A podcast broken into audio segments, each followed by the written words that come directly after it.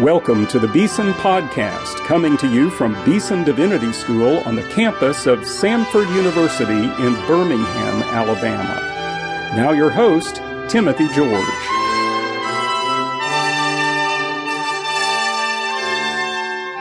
Welcome to today's Beeson Podcast. If you've ever visited uh, Beeson Divinity School here on the campus of Samford University, you've seen our beautiful chapel, which is named Andrew Gerow Hodges Chapel.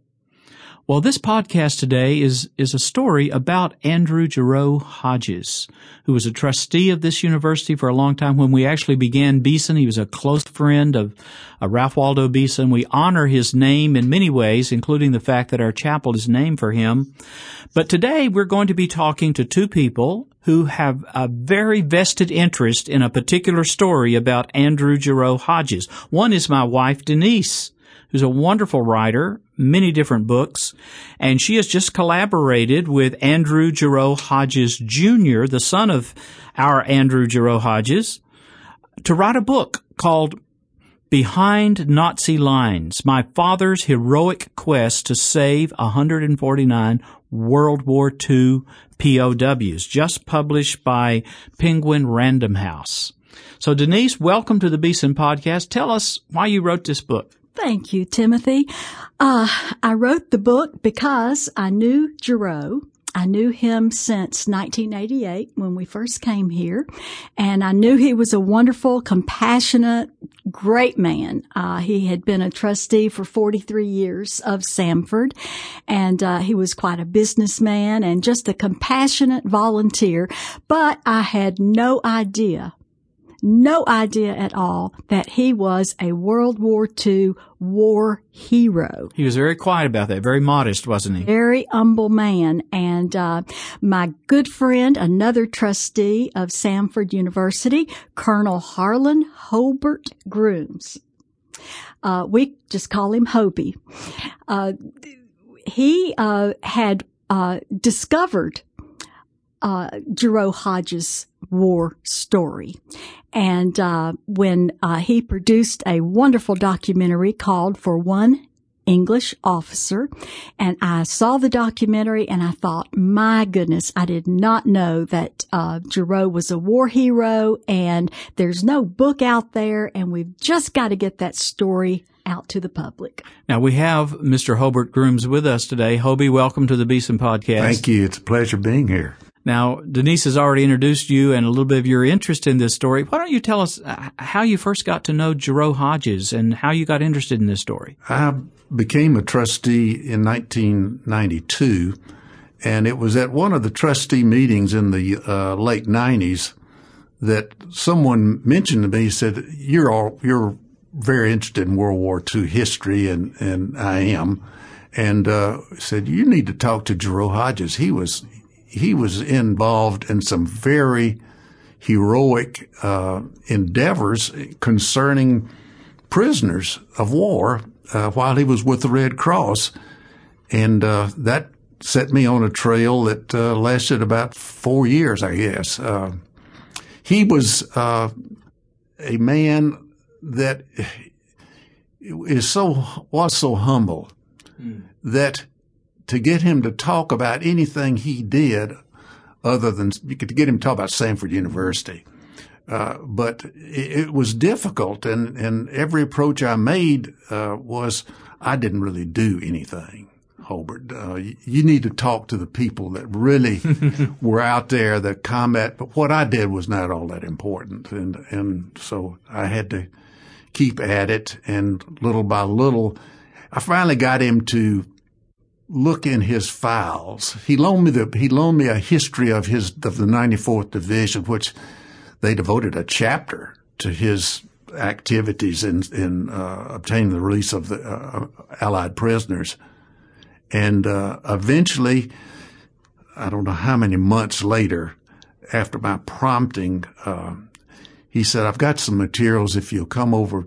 To our sunroom one day, I'll sit down with you and we can go through them. I did, and I realized when he showed me the his envelope full of photographs and original documents, and it was it was just an amazing collection of uh, things one of a kind. Mm.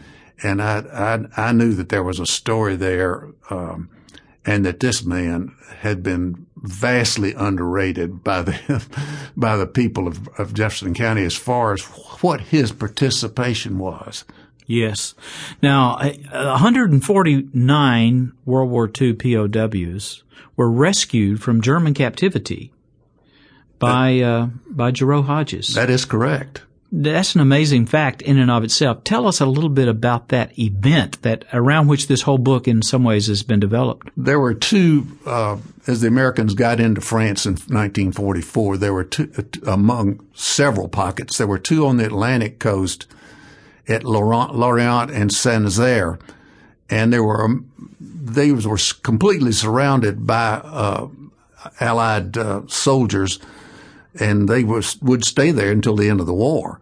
And but they were very large enclaves, uh, uh, heavily fortified, uh, and and large garrisons, and uh, there were some French and uh, uh, American prisoners in in a hospital in Lorient and on an island about five miles off the coast. And there was another group of prisoners at uh, Saint Nazaire in an old uh, hangar uh, that had, had 75, 65, 75 of them there, and the Americans um, uh, received some letters f- through French channels uh, from the prisoners, and this set off a chain of events that ended up with the commanding officer of the 94th uh, giving Gerow, you're the Red Cross man. This is your uh, problem. Handle it. Mm-hmm. And so he was turned loose on uh, on a series of events that led to the exchange uh, of of 149 prisoners, but. this didn't occur at one time. Over a period of weeks in no, October, November, December of 44, uh, Gerow went by himself through enemy lines unarmed and just carrying a Red Cross flag and uh, to carry uh, clothing, food uh, to be turned over to German officers for, for delivery to the Allied uh, forces. So uh, the the these events followed in some very intense and personal uh, negotiations between Gerow on one hand and the Germans on the other. Right. So here's a boy from Alabama. Uh, tell us a little bit about his upbringing, Denise, and his background, and kind of what prepared him in some way, uh, even providentially, for this event. Well, he was just a, a boy uh, who uh, grew up in South Alabama very athletic, but had no money. He's, his, his family was, as they said, dirt poor. His father was uneducated, Jesse T. He was a horse and mule trader. And uh, how interesting that this is where uh, learned his negotiating skills to negotiate with these tough German uh, officers. He learned it from his father uh, as he had listened to him horse trade. Well, he wanted to go to college and there was just no money. So he decided to come to Howard and Howard at that time offered him a full football scholarship. And, and for he, some of our listeners who may not know, Howard College was the name of Samford University when it was begun, actually, in 1841, I think, and became Samford in the 1960s. So this was the predecessor of what is today Samford University. Right. Well, he had a football scholarship and uh, he was doing well in his studies. He loved playing football. And one day during a practice, um, someone tackled him and the equipment failed and uh, it tore up his shoulder. Mm-hmm. And so he lost um, he lost his ability to play football. But Howard wanted to give him half the scholarship still. And so Gerow found some jobs and uh, graduated, paid his tuition, graduated in 1942 um, but what I think is really interesting about him is when the war broke out, the United States uh, became involved in the war. Gerow and all of his university buddies and friends went down to enlist in the army and, um, they were all ready to go, a lot of excitement. They wanted to do their part for the country and they would not let Gerow enlist because of the shoulder. And at that time, about 30% of all the men who went to enlist had some kind of physical uh, problem or or damage that they could not uh, enlist in any part of the military. So it just broke Gerow's heart. He was so sad about that, but you know, he was the type of person and he, he said, if they, if I can't go through the front door with my friends and get into the military, well, then I will just join the American Red Cross and go through the back door. And he did. He became a captain with the American Red Cross stationed in France, 1944, the autumn of 44, and um, and that's that's how it ended how up. you got into the story. Yes. Now there's a part of this story that is the whole thing's fascinating, but there's one character in particular, and maybe Hobie, you could say a little bit about uh, Captain Michael Foote, who had a special kind of role in all of this drama. Michael Foote uh, comes came from a very prominent British family who uh, I think one of his ancestors was the head of the Navy, and another one was very high, uh, prominent in, uh, officer in the uh, in the Army. Uh, Michael uh, in, enlisted in the British Army, and at a later time was had a chance to go into the Special Air Service or SAS. This is the this is the cream of the cream as far as as the military is concerned. It's something like being in the Delta Force or uh, in in the United States. It's highly specialized, uh, uh, ultra secret, even today in in a lot of their activities. But he uh, he did did well and was uh, uh, sent on a mission to France to try to dispose of a German officer who had been torturing uh, Allied prisoners and members of the resistance. And uh, unfortunately, he was captured. Mm. Uh, his father, uh, a general uh, in the British Army and in charge of the air defense of City of London, uh, heard about that he was a prisoner. He went to France, as generals can do, but no one else can he, he went to France and, and went to the division and met with, uh, uh, Gerow. And, uh, by this time, Gerow knew that there were prisoners there, but uh, he, he, said, I would like for you to get my son out. Gerow says, I will get your son out, but I will get all of them out. I will not go just to get your son. Uh, this, uh, this connection with his father uh, and getting to know him, talk about each other's past as different as they com- could possibly be. And this contrast between General Foote, his son Michael, and the boy from Hartselle, Alabama, uh, the son of a horse trader, uh, was fascinating to me. Uh, and this was uh, this was the one English officer that he uh, went to retrieve and did retrieve through a, a, a convoluted series of adventures that proved me once again that God can take something bad, the injury to a man and the loss of his scholarship, and turn it into something good.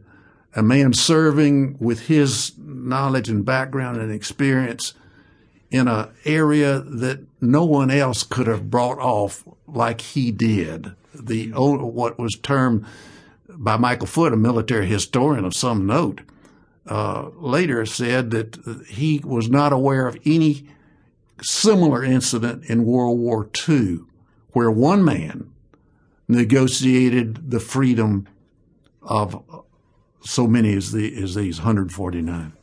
Now, in the year 2002, we hosted a reunion here at Samford University of some of the prisoners. Uh, many of them came. I'll, I'll never forget that event. I was asked to give a prayer or something. I was there, and uh, tell us about it because you, Jerome, uh, you, you and Gerow were really key in making that happen. It was. It was uh, certainly Gerow, not me, that pulled them back to Samford University. Many of these uh, people were scattered all over the United States. I was able to locate 12. Well, I located a few more, but some could not come. And, uh, they were, uh, they had, none of them had met Gerow. Many of them never heard of Gerow. They were sent out, sent into hospitals and into combat.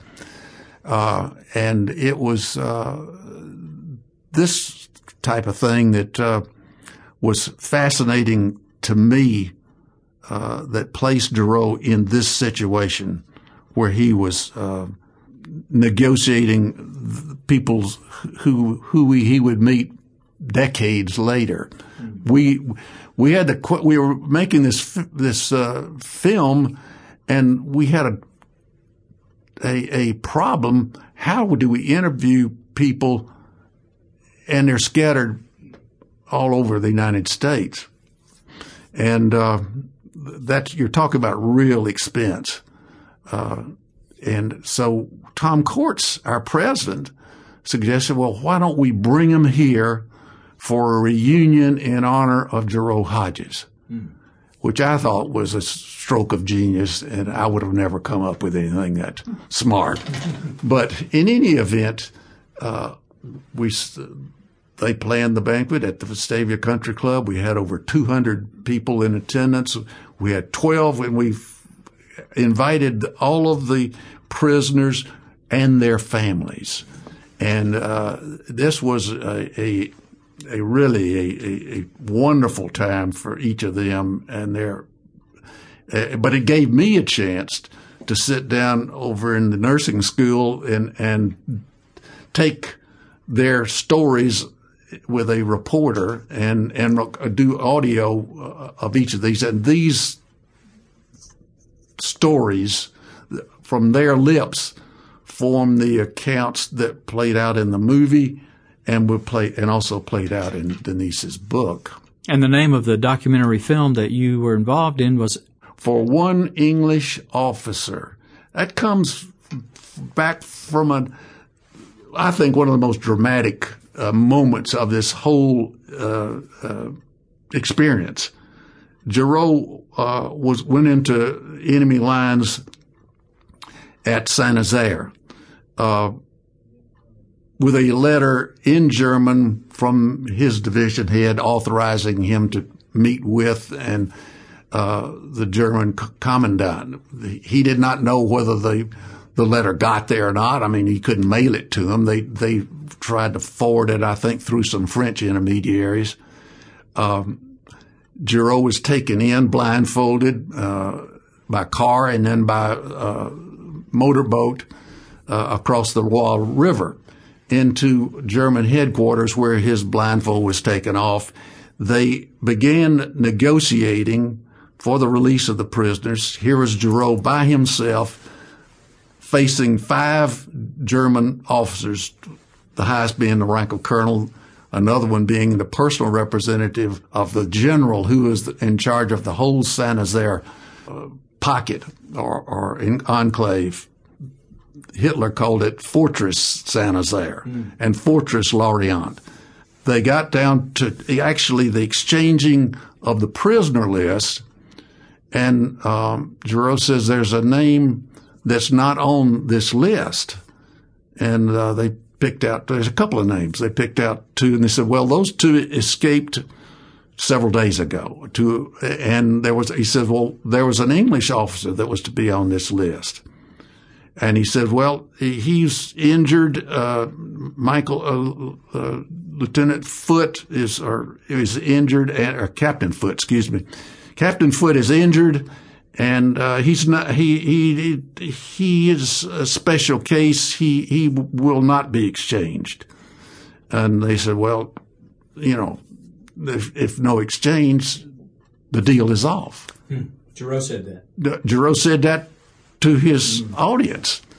And uh, this was just stunned them that he would pass up all of the prisoners, the French prisoners, French resistance, uh, Americans, and uh, several British. Uh, they he took and he stood fast and just started to pick up his papers and walk out. And they said, "Well, no. Uh, the colonel uh, Pinsky, who was the senior officer there, said, "Would you risk the lives and forfeit the freedom of all of these officers for and men for one English officer?" And he said, "Absolutely, I would." or for one, one British private or one French uh, so, uh, soldier. Uh, it's either all or it's none. So Gerow had a sense of the value of him as a human being, um, made in the image of God. It wasn't the fact that his father was a general or anything like that, but because he was precious and important as a child of God. Absolutely. Um, I heard Gerow one time we were in, we were reflecting on this, and he said, you know, I felt the hand of God in this whole experience. And Gerow was a devout, was a devout Christian. And, uh, he, uh, to carry that along, he said, well, they finally, after negotiating, they demanded that they have received five uh, officers with the highest German uh, award, the uh, the uh, Iron Cross Knight's Cross of the Iron Cross. Mm. They call it the uh, the cross at the neck. Uh, and uh, Gerow uh, really humiliated them into finally agreeing to one for one, with the idea that they would be volunteer uh, a volunteer. And he said, "No, we we must. I, I will have to see Captain Foote before this deal is concluded. I want to see if he's still alive." Hmm. I want to see what he's like. And they said, oh, it can't be done. He's in a hospital in Laval. Uh, and, uh, he, they went on and, and, and talked some more. And he, they said, very well, we'll take you there. So they blindfolded him, put him in a car, took him to the hospital. And there he was able to, to see Foote and determine that he in fact was alive. Our friend Eric Metaxas has said this about this book, Behind Nazi Lines, filled with secret missions, Nazi villains, and daring escapes that actually happened. Behind Nazi Lines is thrilling, epic, inspiring, and have we mentioned true? Andy Hodges is a real hero whose story must never be forgotten. Now, we're almost out of time, but Denise, I wanted to ask you to say a little bit about the style in which you wrote this book. I mean, you've written 27 books, so uh, tell us a little bit about the particular style of narrative nonfiction that you're using here. Right. Um, it's a new genre in writing, and uh, it takes the nonfiction story, very accurate, based on truth. Everything is is true and it, it uses the techniques of fiction to make it just come alive. And the reader feels like he or she is right there in the story. Um, the narrative nonfiction was made really popular uh, by Laura Hillenbrand's book Unbroken. And, uh, but I, I would want to say too, I wanted this, I wanted it to be a compelling story. I wanted it to be a page turner, um, with a lot of action. And um, I also wanted it to go into the school systems for the older students to see just what uh, these men and women sacrificed in World War II um, the veterans, how how they protected this country, and I wanted to put the book in a style of writing that would appeal to people, and it reads just like a novel, but it's it's very it's all all true, and I also want to thank Hobie Grooms because he did all this research. He had it in this wonderful lawyer's big notebook. And uh, I knew very little about World War II when uh, I started to write this story under contract with, with the publisher. And um, I remember um, I would ask Hobie all kinds of questions about World War II, and and uh, he was an expert, is an expert, and he's he's a former Marine, and he knew every single answer. And one one interesting thing when I started to write, I had Gerow opening a Jeep door. And, uh, when, uh, Hobie read that, he said, Denise, and he's just such a nice person. I'm talking about you like you're not here, but he said, uh, Denise, um, uh, Jeeps don't have doors. and there was, it was just, you know, one thing after the next I got wrong. So he and, saves uh, you from some mistakes. He saved I tell you, it was me, interesting yes. coming home, Hobie, and seeing Denise's study where she writes and all these maps of World War II. And I never would have guessed my wife would be interested in military history, but I remember, do you remember the time he came in and he said, Denise, uh, let's have supper. And I said, Oh, wait, I can't. I'm up in a plane. I'm getting ready to crash over enemy territory. You just have supper. I have to wait, Timothy. It just let me get through this, uh, this crash and make sure I'm on safe land first. Our Beeson colleague, uh, Dr. Lyle Dorsett, is also a great scholar of World War II, and he says this about the book you've written. One of the most intriguing books I have ever read on World War II, captivating and nearly impossible to put down. I recommend it with enthusiasm to professional historians, history buffs, and anyone who wants to be inspired and entertained. The book is titled Behind Nazi Lines, My Father's Heroic Quest to Save 149 World War II POWs, written by Denise George and Andrew Gerow Hodges Jr., the son of Gerow Hodges that we've been talking about. You all have collaborated on this book. It's just out from Penguin Random House. You can get it on Amazon.com or wherever you get books. It's a great read, a page turner. I want to thank you both for this interview and for you. bringing this story to life again. Thank you so Thank much. you.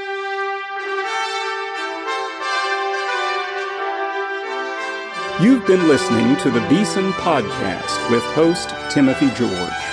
You can subscribe to the Beeson Podcast at our website, beesondivinity.com. Beeson Divinity School is an interdenominational evangelical divinity school training men and women in the service of Jesus Christ. We pray that this podcast will aid and encourage your work, and we hope you will listen to each upcoming edition of the Beeson Podcast.